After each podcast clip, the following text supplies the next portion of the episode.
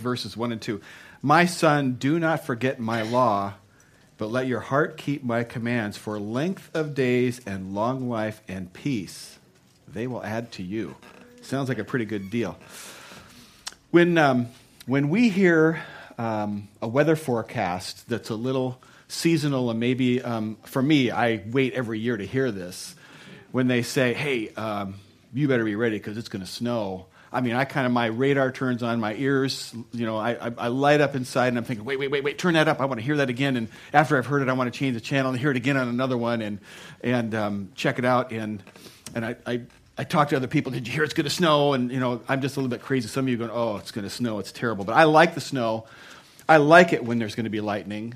I don't know why, but you know, if it's lightning, I want to go out and watch the show. And I mean, if it happens in the middle of the night, I even like it better because all of a sudden somebody's cuddling.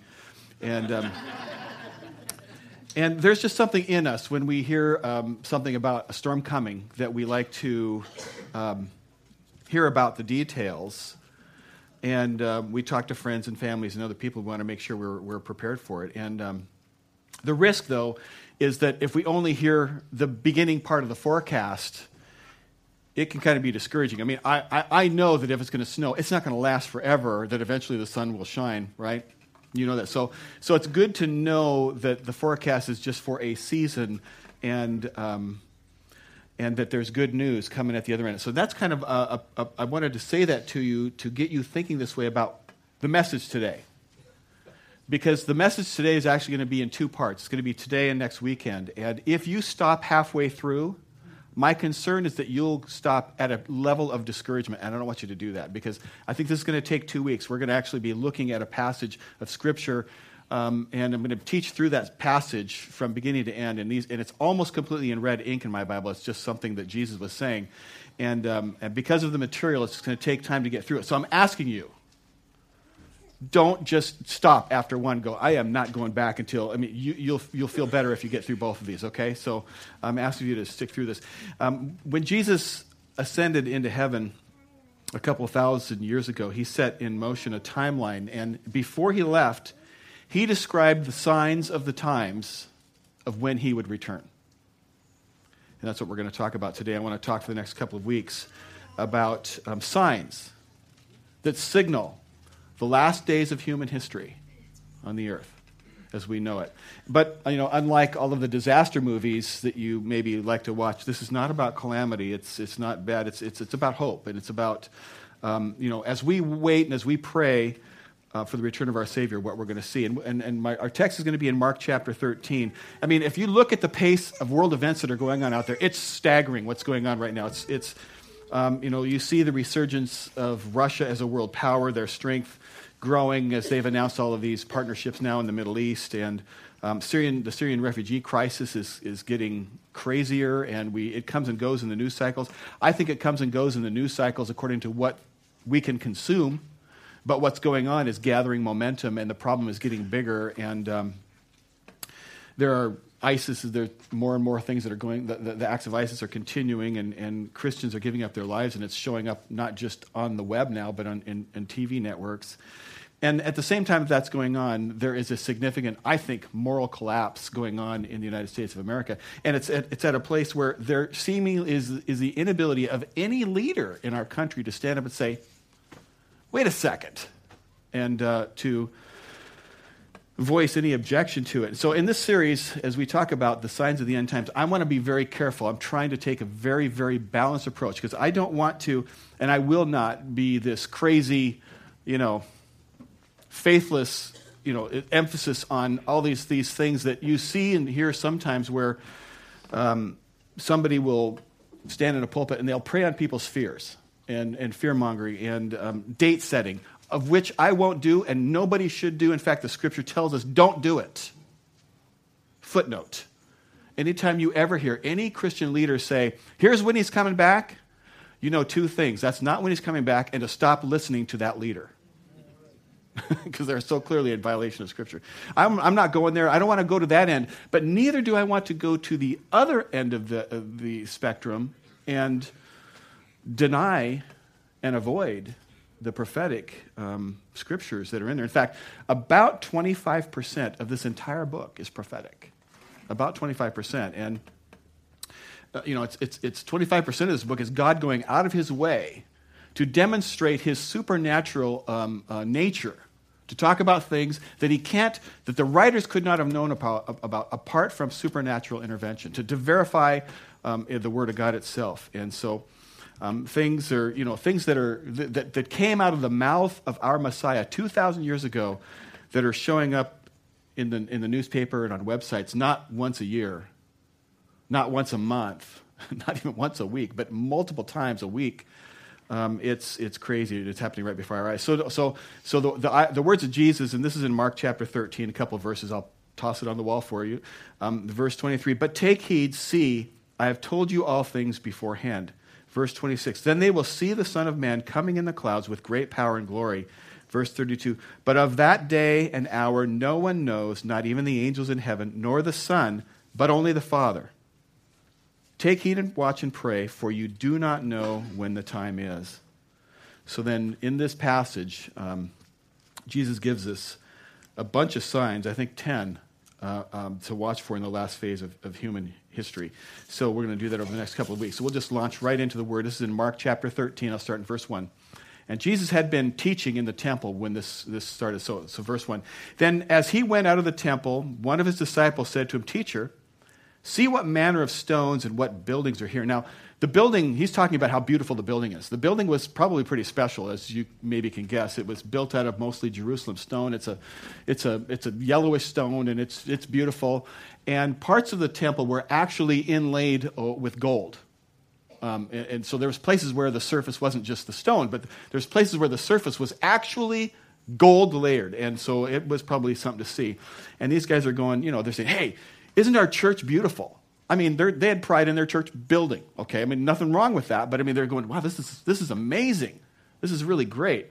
And um, so, Jesus, Christ, you know, the same yesterday, yesterday, today, and forever Jesus Christ, the Alpha and the Omega, the first and the last Jesus Christ, here's this comment, and he answers to them, and he says, Do you see these great buildings? Not one stone shall be left upon another that shall not be thrown down. wow. Debbie Downer. it's like, wait a minute, wait a minute. You're the Messiah and you're telling us something. Okay, that just, what's going on here? And I, I love how Jesus prophesies here. I mean, he's not being Debbie Downer. I shouldn't say that.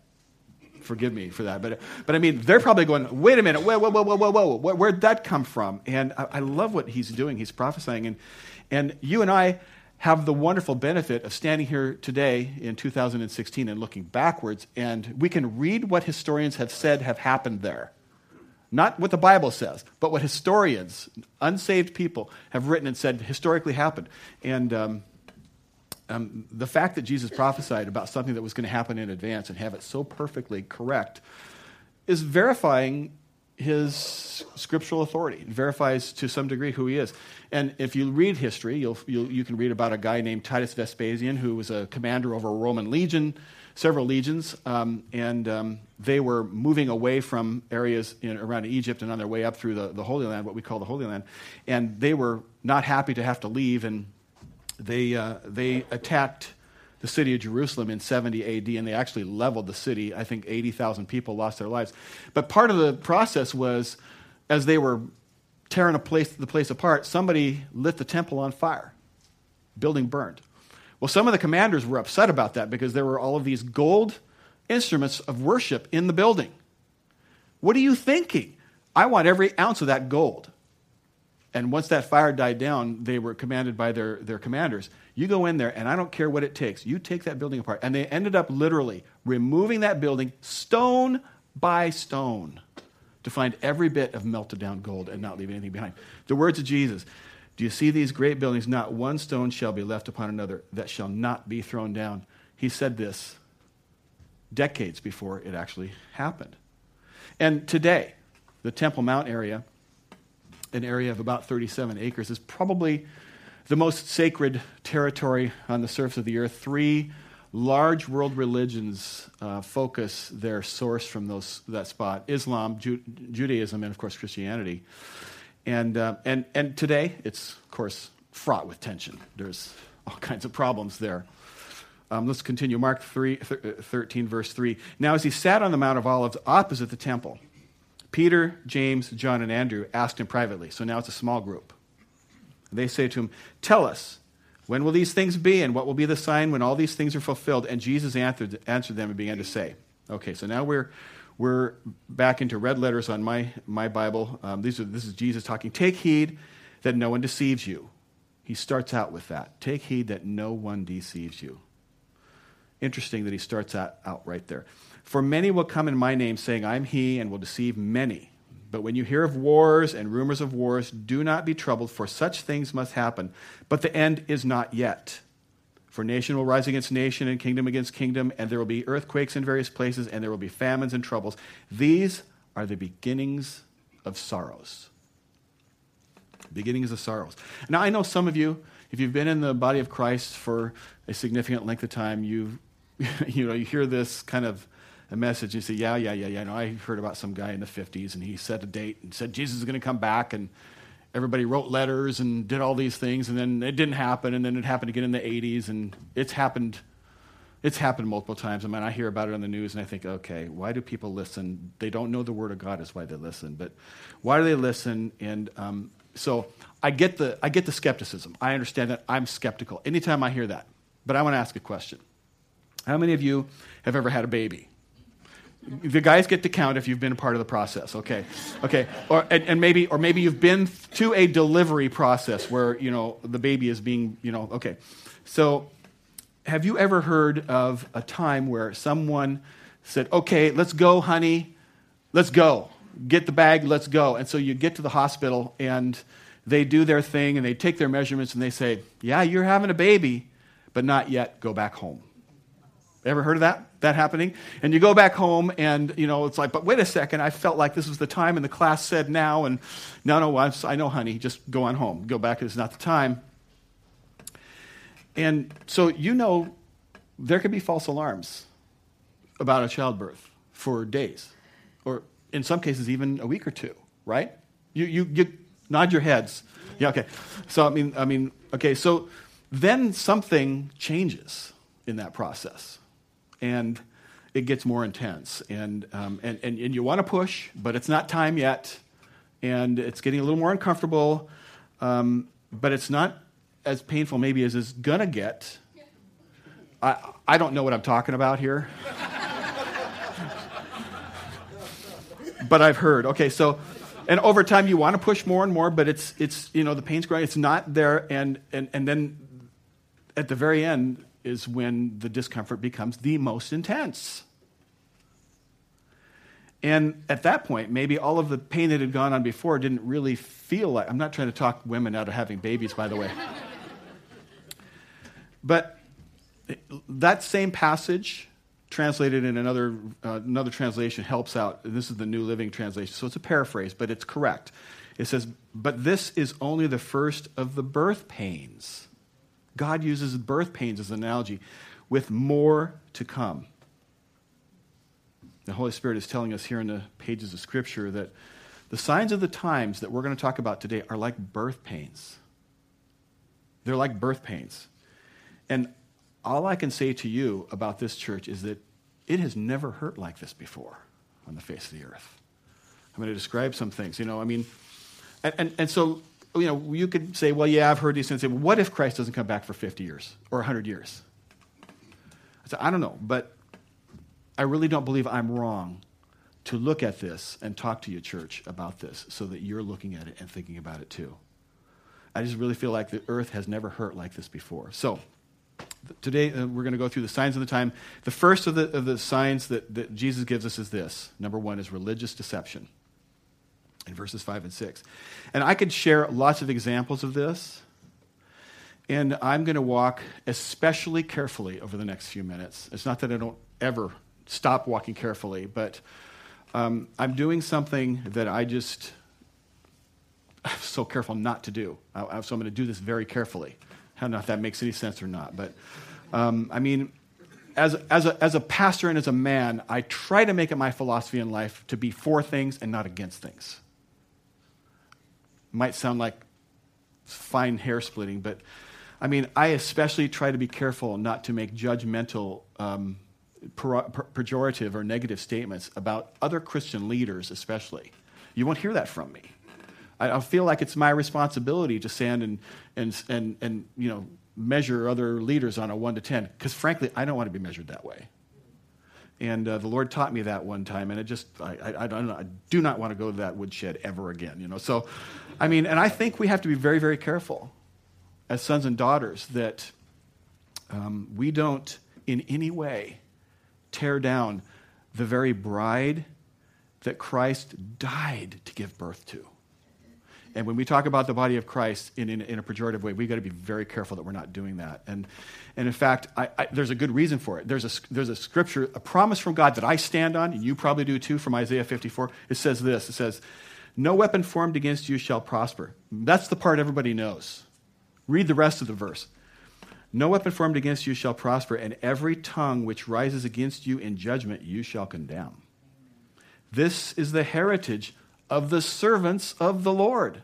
There, God says, This is the heritage. You and I get to be a part of this. If you're a servant of the Lord, you get to stand on this promise. So I'm thinking, okay. Um, and, and, and, their righteousness is from me, says the Lord. So, I mean, I, I, I'm thinking, listen, when I use this tongue to say something disparaging about some Christian, this has now become a weapon formed against them. And God has said, I have cursed it myself. It can't prosper. And I'd like my tongue to prosper. it's hooked up to other things. I mean, that I want, I'm, i mean, I just, I, I don't want to be there. I don't want to put this kind of curse and judgment on myself. I don't want you to put it on yourselves. So now I'm, that's why, that's my preface saying, walk carefully here. Okay, so I'm going to walk very, very carefully, but I'm going to give you some examples of religious deception that are going on in our world.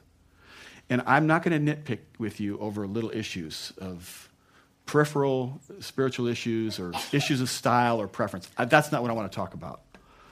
Um, there was a Latin, um, it was written in Latin first in the 1600s by some, probably a, a Catholic bishop or something, I don't know, but the translation from the Latin into English, you may have heard this, it says, it says in essentials, unity, in non essentials, liberty, but in everything, charity. And that's the heart with which I want to proceed here. And um, so I'm, I'm, I'm, going to talk a little bit about some statements that have come from the Vatican, from the Pope. And um, I want to preface this by telling you this. I have friends who are Catholics who love Jesus. They're absolutely saved. I also have friends who are Catholics who do not know God. And they think they're saved because they mark things off on a checklist. That's the danger, okay? And it's not that I'm right. I just believe the Word of God says what the Word of God says. Okay, so um, and I, I know that there are probably people sitting in this room who have come to a relationship with Christ while you were in the Catholic Church. And I'm, I'm just grateful that you're there. Um, I believe the Catholic Church teaches Christ. Um, and, but I also know that when I mention it, to some people, it's like me saying something about your mama. What did you say? You know, kind of that. And I'm, I'm trying not to do that. So, with the appropriate level of sensitivity, and fear and trembling not to cross my God. Okay? Um, I also want to not fail to bring a needed warning. Okay? Because Jesus said, watch out for religious deception. So uh, I, I, was reading an article by a guy named um, Judge Andrew Napolitano. Maybe you've seen him before, but it was an editorial comment. He's a Catholic. And he's a Catholic man making this statement. And that's why this was so notable. This came up in the fall. He said, um, this is a quote um, the Pope has seriously disappointed those who believe the Roman Catholic Church preserves and teaches the truth. Now, for those who believe that now, I personally am not sure that that's what's going on in the Catholic Church, but, but he goes on to say here's what Napolitano says The truth is Christ risen and unity with him. Well done. He goes on, it is not a debate about the minimum wage or air conditioning. Now, I, I, I don't want to s- settle this issue. I mean, if you know, if you've been following the, the, the news, he was making comments about a dialogue, a speech that was given. And I think the Pope has, has leveraged his, he's got a global voice, and he's, he's leveraged a lot of issues, and that's fine. Um, and I'm not here to talk to you about air conditioning, and I'm not here to talk to you about um, his feelings about redistributing wealth via Marxism, he's a Marxist and those kinds of things, um, or how he's made divorce easier. That's not where I want to go. Here's, Here's the primary issue that I have with Pope Francis he is absolutely blurring the lines and the distinctions between um, world religion. Now, you can look these things up and find the examples of these. Um, there are reports, photographs, and recordings. You can get them from the Vatican City. They, they publish what he does and where he goes and what he says. So this is not put out by some hate group. In the last um, couple of years, you can find pictures of him praying with Muslims in the Vatican City, him reading the Quran together with them. In one instance, he was in a, um, a mosque in the Middle East somewhere, and as he prayed with the imams, he bowed his head and pointed towards Mecca. He's been heard to be given to, to have given um, a blessing, which essentially is translated the blessings of Allah upon you. Things that, that a Christian leader has no business saying. I, Okay, but that's not what I want to, to leave you with. Um, he, he's just erasing and blurring some of the distinctions between what the Word of God says and other um, satanic world religions. I'm going to read to you just a short excerpt from one of his homilies in May of 2013. A homily is, a, is, a, is like a sermon. And he regularly gives these homilies, on, typically on Wednesdays. And this, this, what I'm reading to you, was, is, was translated, and this came from the Vatican. Okay? All right, so these are the words of the Pope. The Lord created us in his image and likeness, and we are the image of the Lord, and he does good, and all of us have this commandment at heart do good and do not do evil. All of us. Then in his homily, he imagines a conversation between him and a Catholic. But, Father, this is not Catholic. He cannot do good. The Pope answers, Yes, he can. The Lord has redeemed all of us, all of us with the blood of Christ, all of us, not just Catholics, everyone. Father, the atheists, even the atheists, everyone. We must meet one another doing good. And now the Pope imagines that conversation shifting, and now it's with an atheist. These are the words of the Pope. But I don't believe, Father, I'm an atheist. Answer. But do good. We will meet one another there, referencing heaven. This teaching that atheists will go to heaven by doing good is a staggering departure from what, in many ways, is an already aberrant form of Christianity. And, and I would ask you, in the context of Jesus saying, don't be deceived, it's a sign of the end days. I would ask you to prayerfully consider if, if that teaching by a man of that significance doesn't cause you in your soul a really significant problem. If, if, if if your heart doesn't long for lost people to actually be hearing about Christ instead of those kinds of things, if, if Muslims and, and atheists and everyone simply by doing good can go to heaven, then why did Christ need to die on a cross?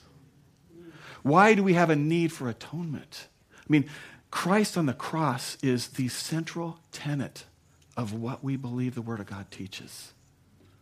And, you know, it's, it's really not up for debate. It's really can't be slid, aby, uh, slid aside by somebody who, who really maybe is seeking after some form of world popularity. And I, I hear these things, and I, when I hear these kinds of things, I, I, I remember a couple things, and I'll say this to you because I want you to think this way. Remember who the enemy is here. Remember who the enemy is. It'll help you to remember who the enemy is not. The enemy is not the Pope. We have an enemy who roars, roams about seeking whom he may devour. But, but when I hear those things, I can't help but, but connecting in my mind the dots. And um, some people who are not maybe as familiar with the Word of God may not connect the same dots I do, but I, my dots connect in Revelation 17 where there's references to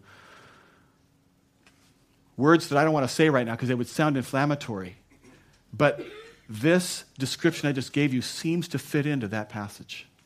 If you're a student of the word, you might want to look that up later, not now. Okay? Stick with me on this for now. And, and one thing about, um, as you read through the Revelation, you, you look about the things and you study the last days, you're going to find that um, you know, one world religion is a central tenet that's going to be pressed forward in the last days. It's just going to happen. If you told me five or ten years ago that a significant leader of a world Christian movement would stand up and say that Muslims are going to go to heaven reading the Quran, and that atheists who do good are going to be there. You know, no, that's basically universalism. That's what that is. Universalism teaches that basically everybody is going to be saved. And, and Jesus addressed that. He talked about that in Matthew 7, verses 13 to 15. He said, Enter by the narrow gate, for wide is the gate and broad is the way that lead to destruction. And there are many who go in by it. Because narrow is the gate and difficult is the way which leads to life. And there are few who find that. Beware of the false prophets who come to you in sheep's clothing, but inwardly they are ravenous wolves. Signs indicating the last days of human history. number two, um, escalating wars and increased human suffering. Escalating wars. Uh, you know, the Syrian refugee crisis is kind of the tip of the iceberg. Um, you know, there's people just hemorrhaging out of the Middle East, and, and there's chaos in Central Africa with despotic rulers and roving gangs and, you know, beatings and murders and rapes and things. Verse, verse 7 But when you hear of wars and rumors of wars, it goes on to say, Do not be troubled, for such things must happen, but the end is not yet. For nation will rise against nation and kingdom against kingdom. Notice that God tells there, Jesus says, don't be troubled. I mean, it might be good for you to, you know, pay attention to what is the Lord's desired response of us as we read these things. Let no one deceive you, do not be troubled, be on your guard.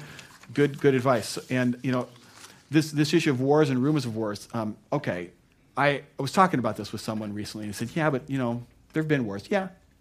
You look back in history, wars go way back. Here's a couple of facts. In the last hundred years, in the last hundred years, on our earth, 180 million people have died as a result of combat. Now, that last hundred years worth is more than all of the rest of history added together. That's an increase. Would you agree? Okay, okay. So, I mean, I don't mean to be snide, but I'm saying it's obvious um, that that's an escalating sign of the times. And if you know your scriptures, um, end days particularly, you, you know that the, there's, there's a power that comes from the north that a lot of, of scholars believe is Russia. And, you know, um, they seem to figure pretty prominently in end days prophecy. And if just 10 years ago, this didn't make sense because the Soviet Union had collapsed.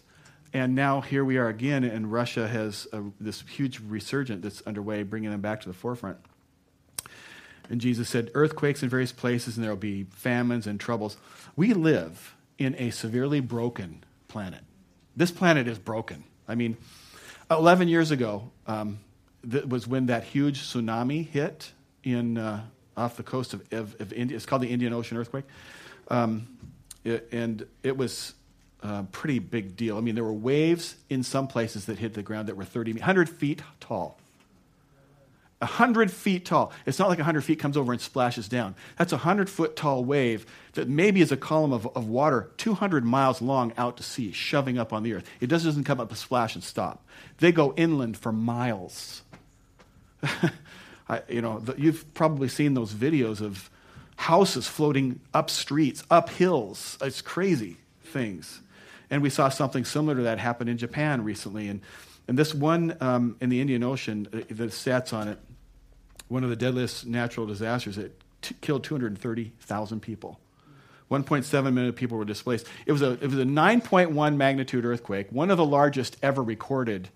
And it did set a record for the fault, how long it was shaking, for how long it continued. The longest one ever observed, it was between 8 and 10 minutes, depending how you measured it. That is huge. The amount of power released, uh, 475,000 kilotons. That's the same as 23,000 Hiroshima bombs. and the earth actually wobbled on its axis. Quite an earthquake. And the thing was, that earthquake happened, it was five and a half miles below the surface somewhere. And people up on the surface had no idea that the earth was shaking underneath them. I mean, eventually, we all knew about it. We, we, we just live on a broken planet. It's fractured and it's damaged. And, you know, before, before the fall, before Adam Man was assigned to rule the earth. You know, we, we, we were, it was a wonderful place, uh, Genesis 1. God blessed them and said to them, Be fruitful and increase in number, fill the earth and subdue it, rule over the fish of the sea and the birds of the air, and over every living creature that moves on the ground. And then after the fall, after sin entered the world, uh, things drastically changed. Sin entered the picture through mankind's rebellion, and it altered everything.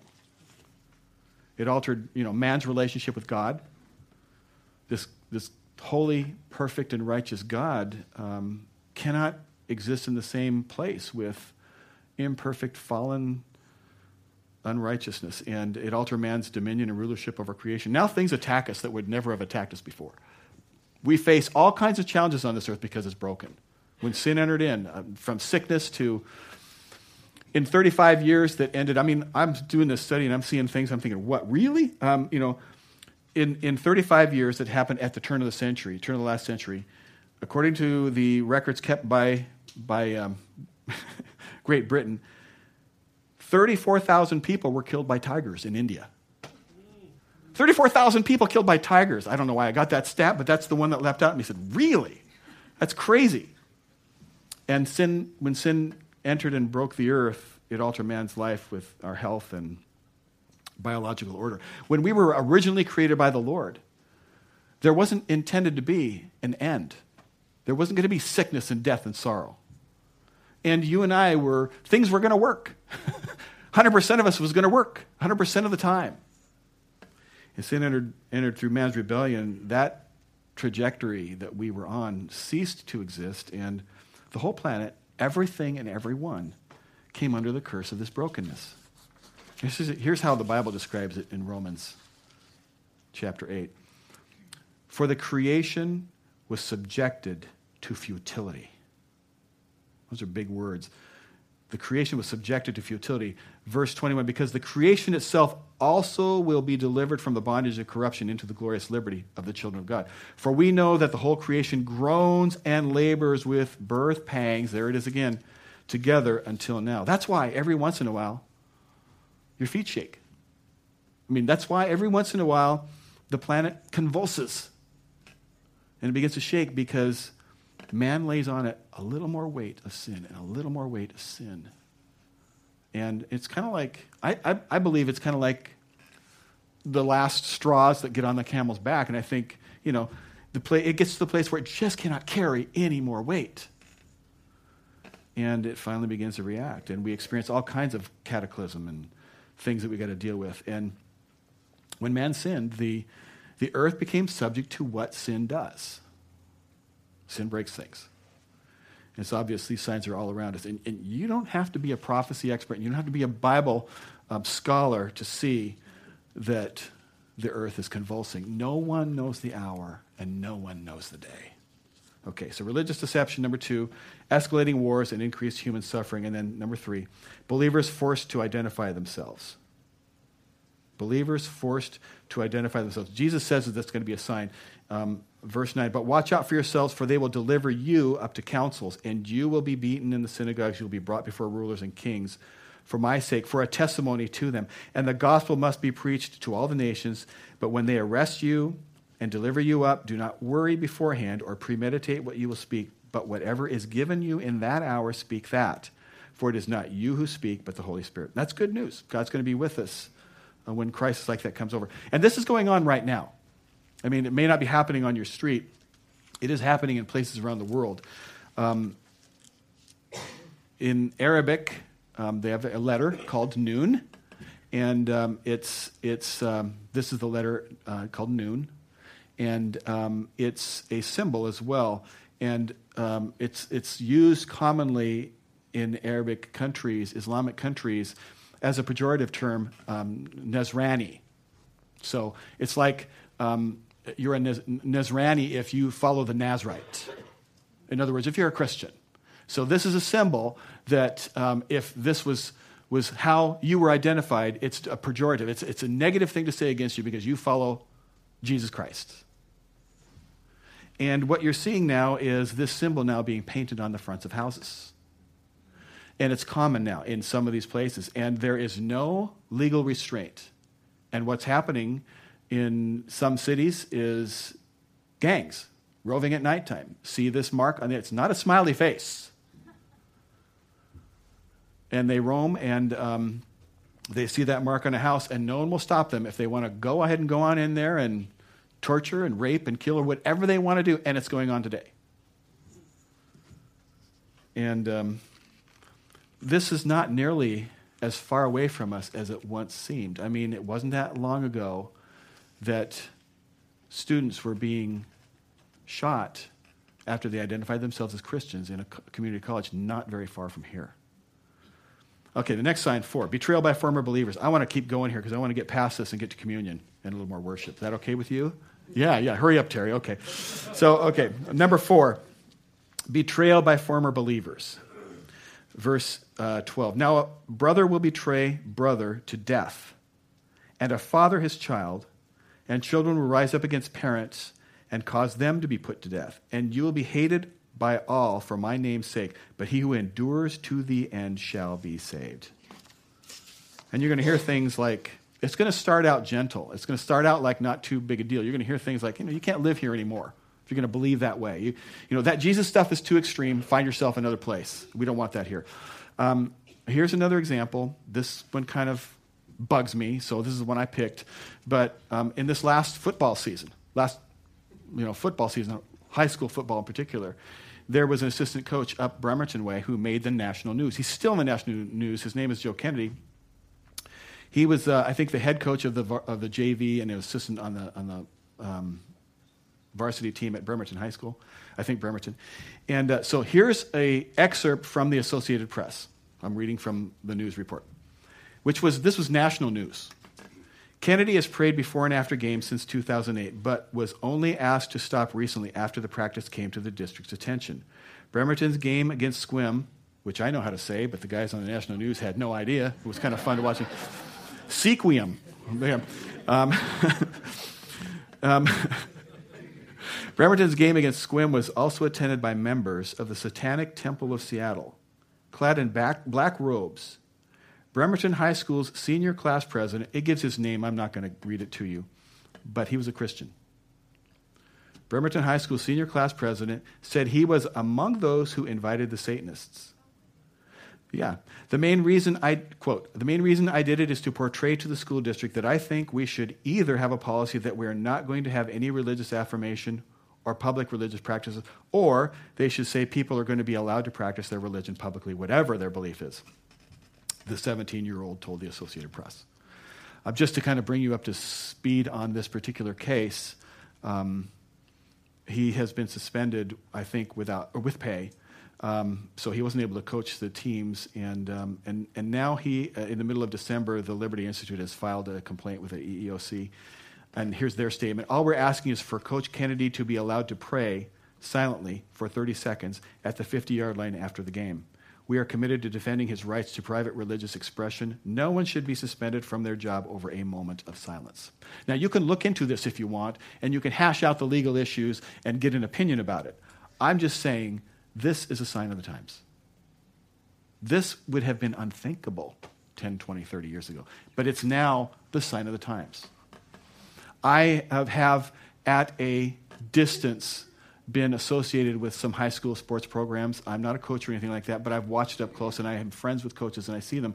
And um, and particularly the last several years, I was associated with a with a local high school baseball team, and I would watch them go through their their, their warm up and practice just before the game, but before the game started, and I watched the team go off in the corner somewhere, and the the players themselves pray.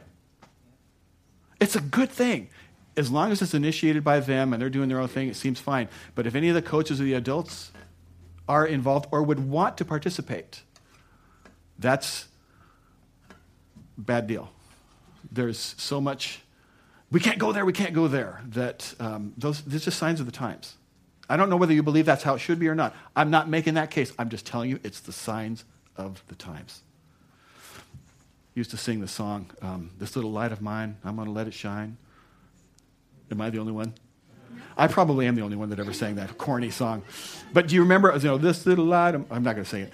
Um, but, it. but it got to another verse that said, hide it under a bushel. No.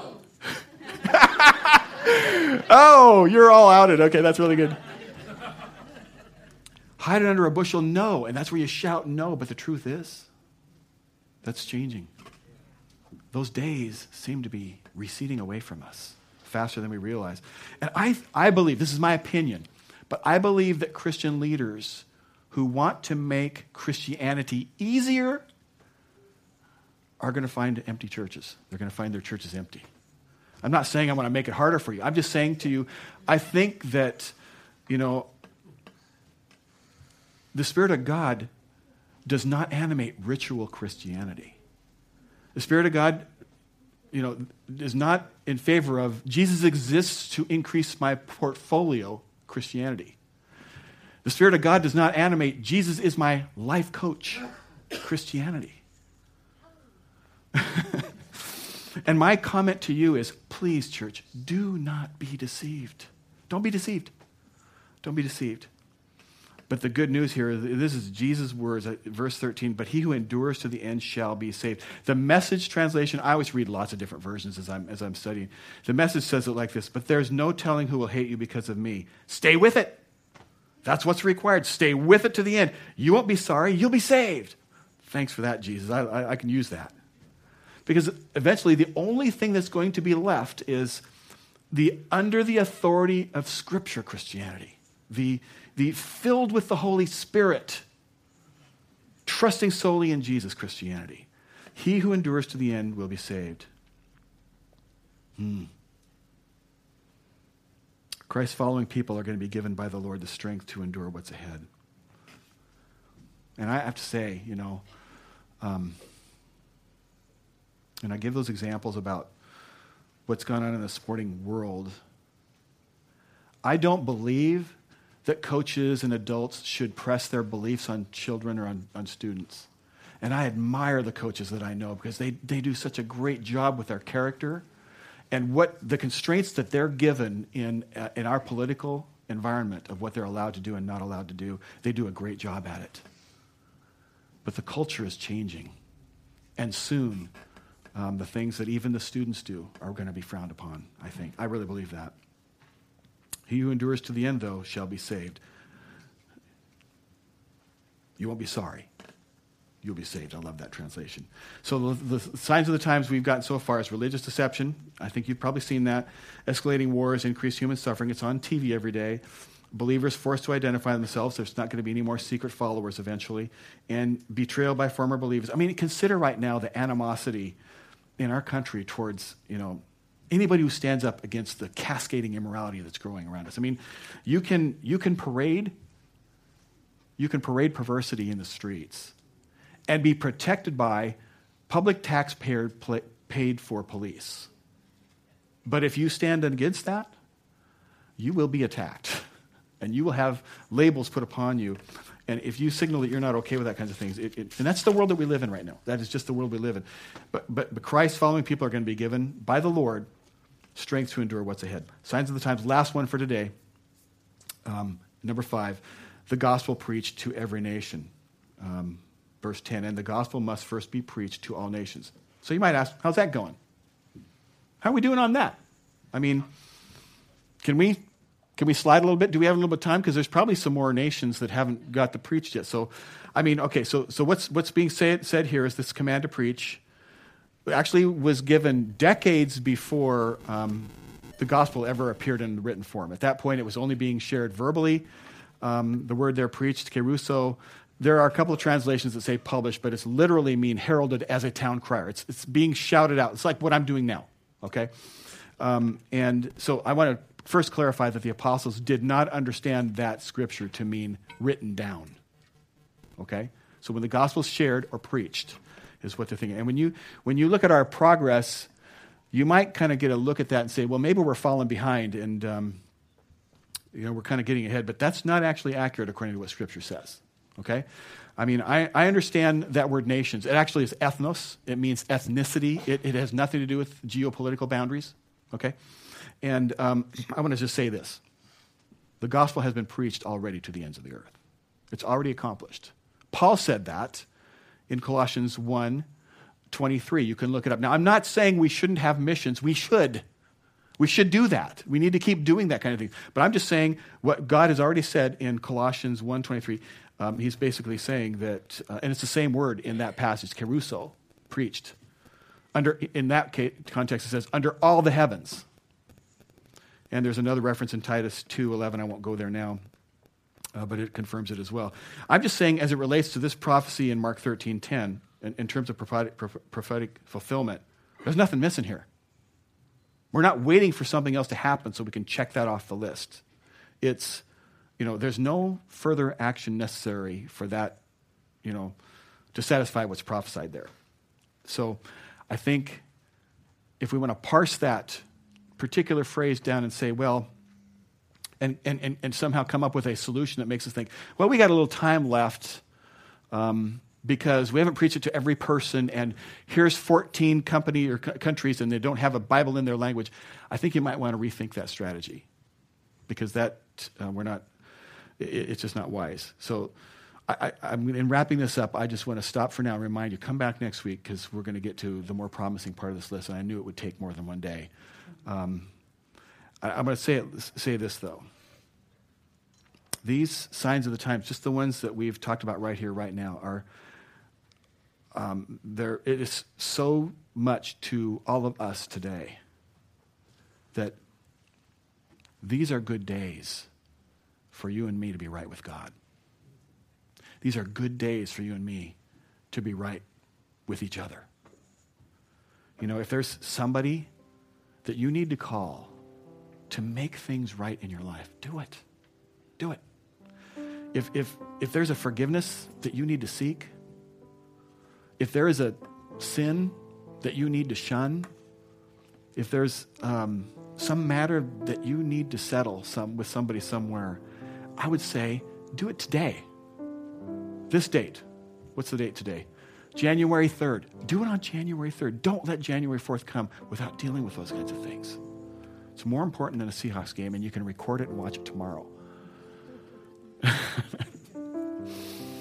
know you're going to be madder at me about that than bringing up that other. Okay, so uh, I'm not done with Christmas. I want to mention one more time about Christmas. Back to the Christmas story where the angel said, Peace on earth when those angels said that, tossed that concept out there, peace on earth, they, it wasn't some sort of a tease. It wasn't some sort of a pie in the sky, it'll never happen kind of a thing.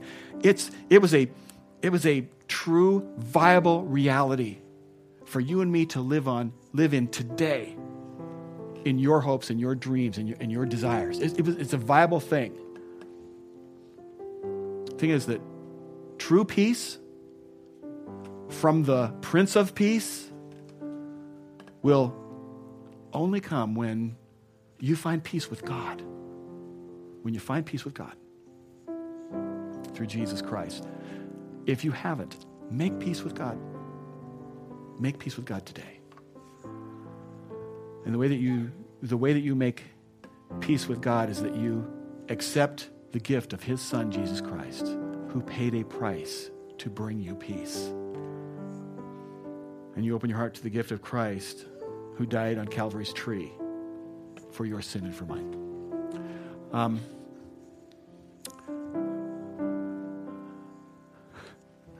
I'm going to call an audible, make a change. Is that all right?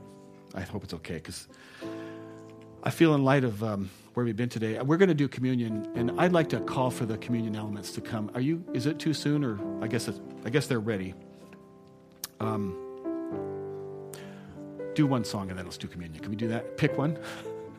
He's got several ready. You know, um, as we're going to do one song while we're waiting for the elements, I don't want to just do one song. I want to worship. Hebrews 6, we were in it in our devotions this morning. John brought it up, and, and um, it was ironic, but it was about Jesus Christ going back behind the veil, our priest forever, the order of Melchizedek. He, he is our priest, and he's gone behind the veil as an anchor for our soul, that we can have hope, and we cling to that anchor. And that's what this song is about. Because in the midst of all the heaviness and the truth that, that we hear, we have an anchor, we have a hope.